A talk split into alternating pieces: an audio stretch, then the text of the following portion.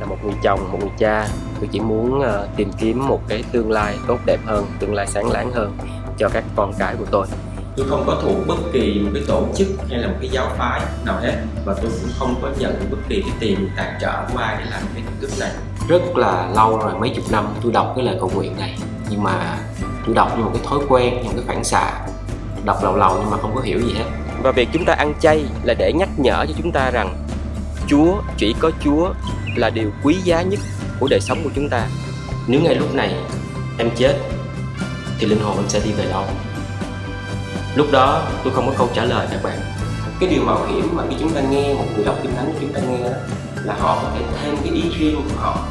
Và chúng ta cũng biết rằng kinh thánh chính là lời của chúa.